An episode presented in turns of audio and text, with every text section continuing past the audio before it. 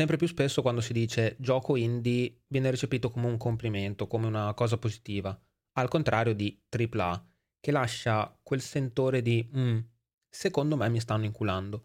Non è proprio un'offesa, però è come se stessimo parlando di un branco di ladri, della Evil Corporation che vuole solo i nostri soldi. Ed è vero, è proprio così. E oggi parliamo proprio di questo, del perché i giochi indie si stanno conquistando una fetta di mercato sempre più grande. Iniziando col dire che indie ormai vuol dire tutto e niente. Ovviamente arriva da indipendente, però poco alla volta sta succedendo quello che è successo nella musica, cioè si sta trasformando in un genere, più un titolo morale, una categorizzazione, mettiamola così. La Larian, per esempio, che ha fatto Baldur's Gate 3, che è considerato uno dei giochi più complessi sotto tanti punti di vista, uno dei giochi più ambiziosi che siano mai stati fatti, è una casa indipendente, però a nessuno avrebbe da definire Baldur's Gate 3 un gioco indie. È come se Taylor Swift domani dicesse basta, non voglio più un'etichetta, assumo io personalmente 10 persone, gli dico che cosa fare, Taylor Swift diventa un artista indipendente. Però non è che ci aspettiamo di vederla a fare un tour con i pinguini tattici nucleari o i tre allegri ragazzi morti proprio perché ormai indie è diventato un genere. E il tutto è nato dal fatto che indipendente vuole dire il fare qualcosa su cui ha appunto il controllo artistico, non seguire per forza la moda, non seguire i soldi, ma semplicemente fare qualcosa che tu vuoi fare. Motivo per cui, per esempio, un gruppo death metal del cazzo che non si incula nessuno è indipendente, però non è indie, anche se tecnicamente sono la stessa cosa, no? Quindi indie è diventato un genere che dovrebbe essere indipendente, ma ormai è diventato il nuovo pop, ma non parliamo di musica oggi.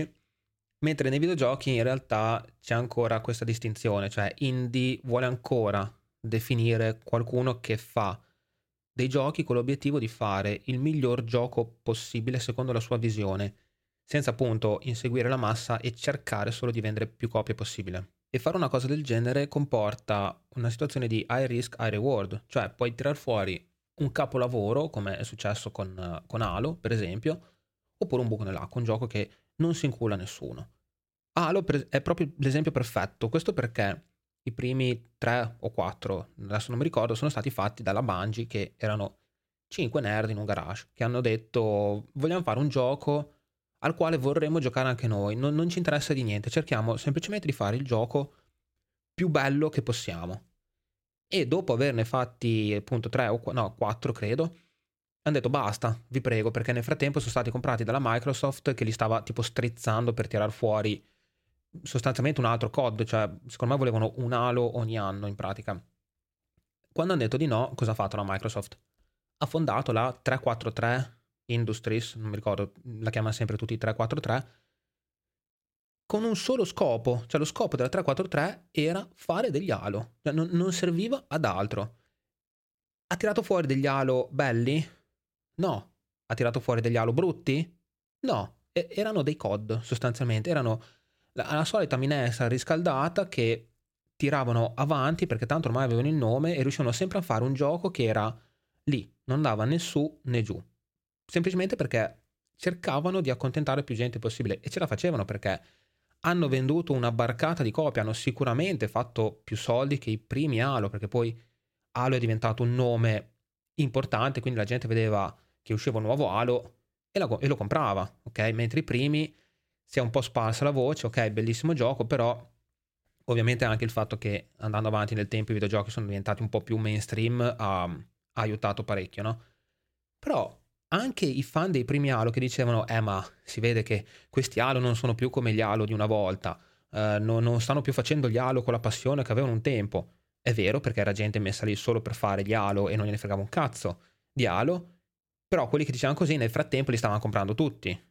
E a quelli si aggiungevano persone, anche perché già all'epoca c'era l'effetto di cui ho parlato in un altro mio video che sicuramente ritirerò fuori perché bisogna approfondirlo per bene cioè le varie testate, siti, riviste all'epoca che magari esistono ancora oggi, non lo so, poi youtuber più avanti, si cagano addosso e non possono dire che un Halo è brutto. Quindi quando esce il nuovo Halo mediocre, non è che ne parlano male, dicono semplicemente ah, è uscito un nuovo Halo, è bello, hanno fatto questo e quest'altro, parlano solo dei lati positivi, trascurando quelli negativi.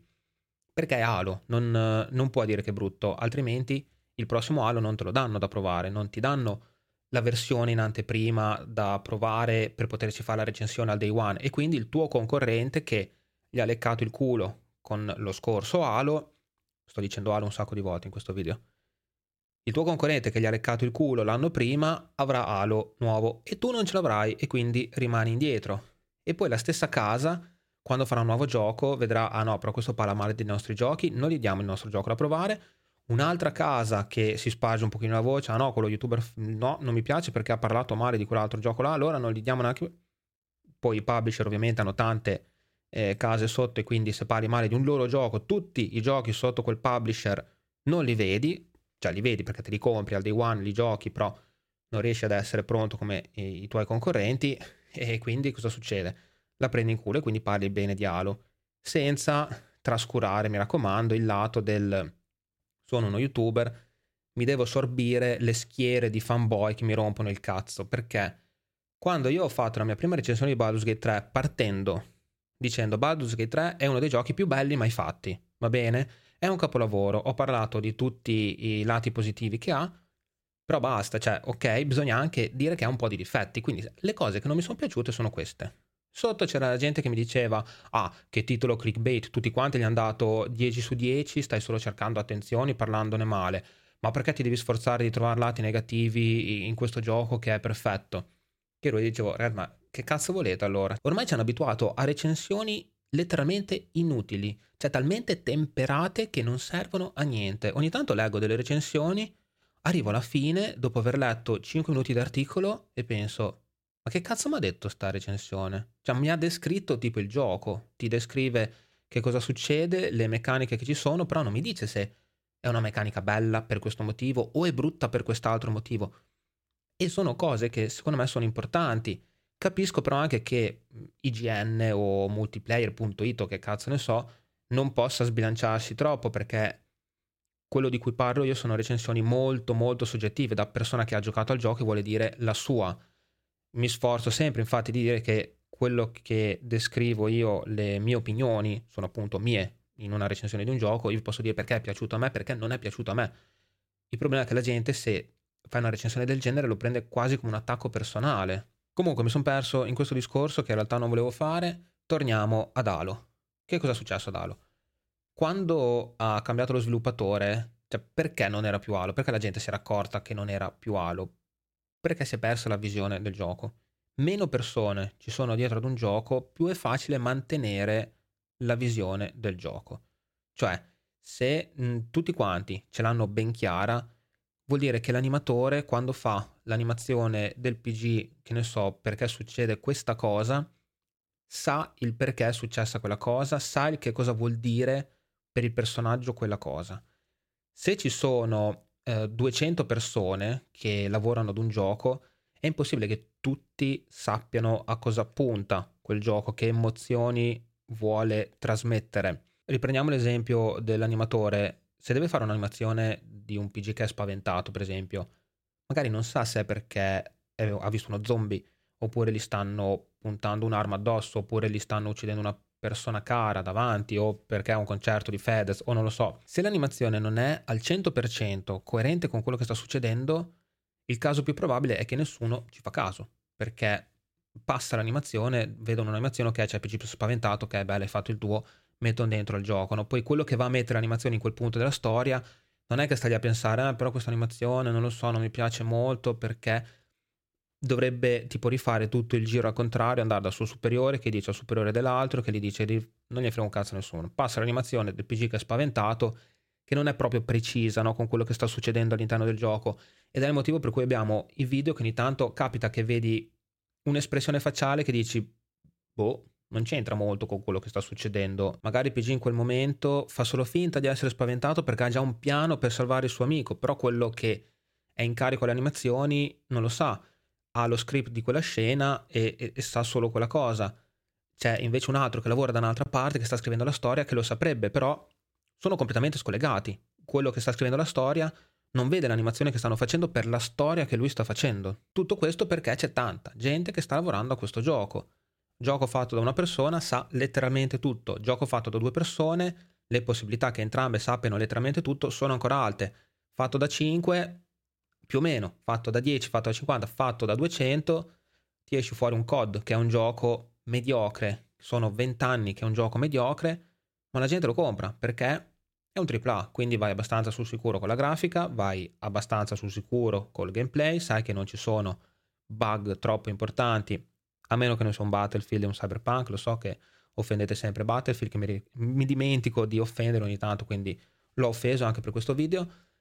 Tranne casi particolari, è un gioco mediocre, andate abbastanza sul sicuro. Tutti questi dettagli in realtà non sono troppo importanti, no? Cazzo ce ne frega dell'espressione facciale che fa un PG quando succede qualcosa nella storia di COD.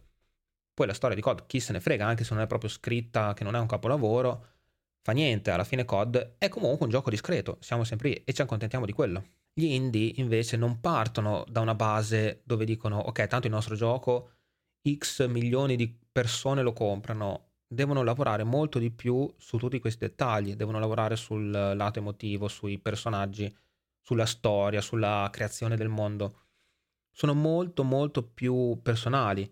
Devono tirare fuori delle storie che ci riescono a, a, a toccare e ad affascinare a dei livelli che i AAA non possono permettersi. Questo perché? Perché devo vendere a più persone. Motivo per cui gli indie solitamente sono molto introspettivi, sono tutti, sai, quelli un po' dark, cupi, che parlano di storie tristi, cose del genere. Proprio perché hanno quel target, hanno il target di persone che vogliono sentirsi toccate emotivamente da una storia, che sono una percentuale molto bassa di videogiocatori, ma proprio per questo se troviamo l'indie che, che ci parla a noi personalmente, con la storia, con i personaggi, per noi è il gioco più bello del mondo. E ci chiediamo, ma perché questo gioco non sta avendo così tanto successo? O è un gioco da 10 su 10, oppure un gioco da 2 su 10 i COD saranno sempre 7, 7,5 su 10, quindi uno ci gioca e morta lì. E non è che sto dando contro chi gioca i COD, per Dio, probabilmente lo farei anch'io perché se hai un lavoro, stai 10 ore in ufficio, torni a casa, ceni con la famiglia, metti a letto tuo figlio, hai un'ora e mezza prima di morire sul divano addormentato, cioè chi cazzo te lo fa fare di andare lì a spulciare la libreria di Steam, a trovare l'indie che ti parla emotivamente, tutte queste puttanate, no? te frega niente, metti su COD, spari, ammazzi due persone e sei contento. Prendiamo per esempio This War of Mine, che avrà dieci anni ormai, non mi ricordo, ma una decina d'anni quasi ce li ha, che non è un gioco cupo e triste di più, molto di più. E non è per tutti, perché solitamente la gente vuole vivere la guerra come su COD, cioè sei il super soldato che salvi tutti, risolvi la situazione e ammazzi tutti quanti, no? e anch'io la maggior parte delle volte, però una volta ogni tanto provare un qualcosa di diverso ci può stare. In uh, This War of Mine sei tipo l'ultimo gradino della catena alimentare, sei veramente un poveraccio in mezzo alla guerra. Devi sopravvivere in uh, tutti i modi che puoi, devi trovare cibo, acqua, un uh, rifugio. Sei in una città che è assediata, c'hai i cecchini che ti sparano appena fai qualcosa che non va bene è uno stato in cui non tutti vogliono immedesimarsi in un videogioco e a chi piace lo considera uno dei migliori giochi mai fatti, però l'Activision non può permettersi di fare un uh, gioco del genere. È considerato uno degli indie migliori, dicevo, e ha venduto 7 milioni di copie in uh, questi 10 anni che è fuori. In realtà me l'ero scritto, è del 2014. 7 milioni di copie, soprattutto per un indie del genere, sono tantissime, ok? Black Ops ha venduto 31 milioni, Modern Warfare 3 30 milioni, Modern Warfare 30 milioni, Call of Duty World War 2, gioco di merda, 19 milioni. E, di sti COD ne esce uno all'anno. E quindi torniamo al solito discorso, una casa AAA non ha un singolo motivo al mondo per cercare di fare giochi come This War of Mine. Cioè giochi che sono considerati fra i giochi più belli mai fatti per una percentuale molto piccola di videogiocatori ed è il motivo per cui non c'è ancora concorrenza a Tarkov. Tarkov, per quanto a me e probabilmente anche molti di voi, se girate su questo canale, è un, un gioco bello, mi viene da ridere, però sappiamo tutti cos'è Tarkov, va bene, mettiamola così.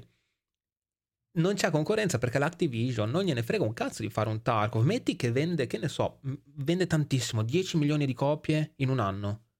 Se faceva un COD ne vendeva 25 cazzo gliene frega di fare un Tarkov, ok? Cioè, è quello il punto. Perché una casa AAA deve fare un Tarkov, perché una casa AAA deve fare un This War of Mine. Tutto quello che devono fare è arrivare al livello in cui la gente dice mm, mo sì dai, sto code non sembra male, lo compro. Però è un po' l'effetto film di supereroi.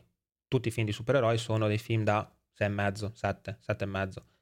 Anche basta, però cioè, ci hanno rotto il cazzo, ok? A tante persone hanno rotto il cazzo i film di supereroi perché sono tutti uguali, Cristo Dio, sono tutti degli Assassin's Creed. Se io vi metto davanti un'immagine di un Assassin's Creed, non sono neanche così sicuro che riusciate a riconoscere qual è. Io non ce la faccio perché non li ho giocati. Sono tutti uguali, ok? Cambia un po' la skin, un po' il mondo dove sono, ma dovete fare in tutti la stessa cosa. Il ritorno agli indie in realtà è proprio un ritorno alle origini perché tutte le case all'inizio erano degli indie. Quando la Bullfrog ha fatto Dungeon Keeper, Team Hospital, Team Park, saranno stati cos'è, in tre, in quattro, dentro un garage. E anche se erano della EA, all'epoca la EA, sai cosa gli diceva? Diceva, fate i vostri giochi, ma che me frega, fate il gioco più bello che potete, non mi interessa. Adesso cosa gli direbbe? Grazie, in due anni bisogna che abbiamo venduto queste copie, se no saluti al vostro studio. E già che ci siamo, in questi due anni ci mettiamo un po' di microtransazioni, battle pass e altre cose del genere, no?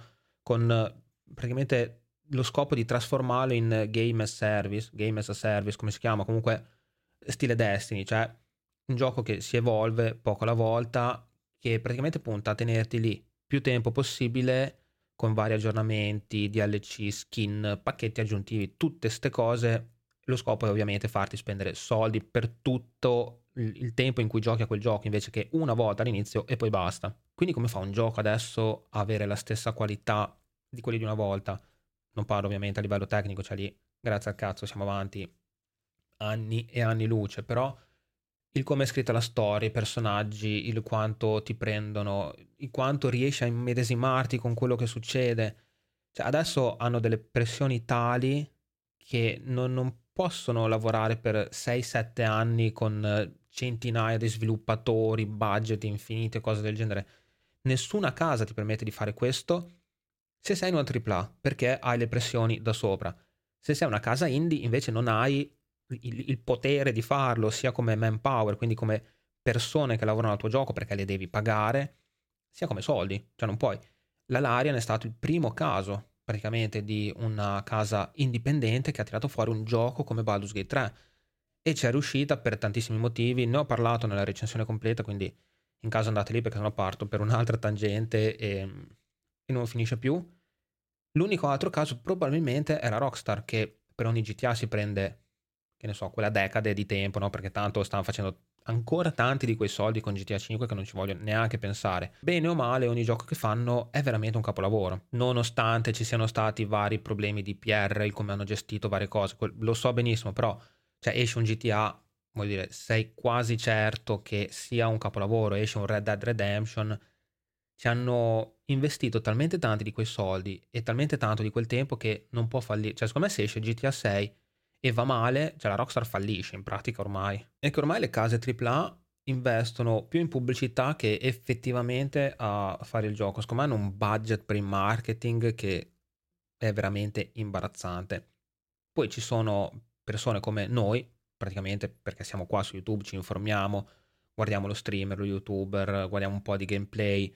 Sai che se esce un gioco della casa X, Bethesda, è pieno di bug, per esempio.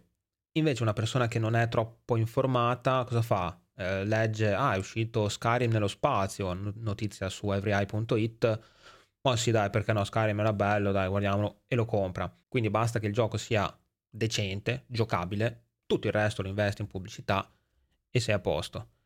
Non devi avere l'idea tipo Among Us. Among Us è stato con sei giocatori medi, che vuol dire quello che l'ha fatto e i suoi amici, per tipo due anni poi cos'è, 2020 più o meno, una, giù di lì, ha, ha arrivato a 170-180 mila player. Questo perché qualche streamer youtuber ha iniziato a giocarci, si è sparsa la voce, si è sparsa ancora di più la voce, tutto il mondo giocava ad Among Us e se non giocavi ad Among Us eri uno sfigato ed eri un fallito. Questo perché, ok, youtuber e streamer hanno aiutato, ma perché l'idea era bella. Hanno avuto un'idea, qualcosa di innovativo, gioco di merda probabilmente fatto in un mese, in due mesi, secondo me ce la fai tranquillamente a fare una cosa del genere, però era divertente e l'idea era buona. Il budget del marketing era 0 euro. Ma quindi gli indie stanno uccidendo i AAA come dicono in tanti? Ovviamente no, anche perché un Black Ops 2 fa più fatturato di tutta l'industria indie messa insieme, quindi migliaia e migliaia di giochi. Diciamo che stanno guadagnando una fetta di mercato sempre più grande. In realtà anche perché il gaming sta diventando sempre più mainstream e sempre più creator parlano e portano dei giochi semi sconosciuti, quindi indie. Anche perché oltre a YouTube, Twitch e simili, cioè uno come fa a scoprire dei giochi del genere? Anche se vai su Steam a scorrere tutti i giochi usciti nell'ultimo mese fra i più sconosciuti, quando ne trovi uno che più o meno ti ispira, cosa fai? Vai su YouTube a guardare dei gameplay. E non voglio neanche che la gente smetta di comprare e di giocare ai AAA. Voglio che la smetta di comprare l'ennesimo COD, poi andare online e dire, eh ma che palle, questi giochi sono tutti uguali. Anno dopo esce un nuovo COD, compri i giochi, eh ma che palle, questi giochi sono sempre uguali, la campagna è sempre più corta. Lo sappiamo, grazie al cazzo, smettila di comprarli perché sennò ha ragione loro. E non è che ce l'ho con chi gioca a COD, ci mancherebbe, come sapete ce l'ho solo con chi gioca a Fortnite. Anche perché, ripeto, lo capisco, cioè arrivi la sera, non è che hai tempo di cercare la nuova perla dei videogiochi in un mare di 30.000 indie usciti di cui nessuno ne parla. Anch'io lo facevo, cioè arrivavo a casa la sera quando lavoravo 8-10 ore, arrivavo la sera, aprivo PUBG, tiravo due madonna, ammazzavo due persone, un'oretta e mezza ed ero a letto. Anche perché di quei 30.000 indie usciti ti puoi beccare la Sola che è un gioco da 2 su 10 come un gioco che è da 9 su 10 e nel 90% dei casi vi beccate il 2 su 10 per il discorso che ho fatto prima quindi ci sarebbe da informarsi parecchio, eh, guardare video, leggere recensioni, seguire gli access, cioè capisco che è una gran rottura di coglioni. Però la prossima volta che c'è un Battlefield, invece che comprarlo al day one, con quei 70 euro potreste comprarvi Valheim più Undertale più Hollow Knight più Celeste più The Binding of Isaac, che sono 5 fra gli indie considerati più belli mai fatti. E vi avanzano anche 5 euro, così potete comprarvi una birra oppure iscrivervi al mio Patreon, ci sono i link qua sotto in descrizione Avete accesso al canale di Telegram dove postiamo quotidianamente discussioni, news, parliamo, foto di gatti, foto di piedi, un po' quello che volete. E ovviamente mi date una mano a portare avanti il mio canale e continuare a fare contenuti senza dovermi trovare un lavoro vero. E comunque non pensate che tutti gli indie siano i soliti giochi in pixel art fatti un po' così giochini del cazzo, fra virgolette.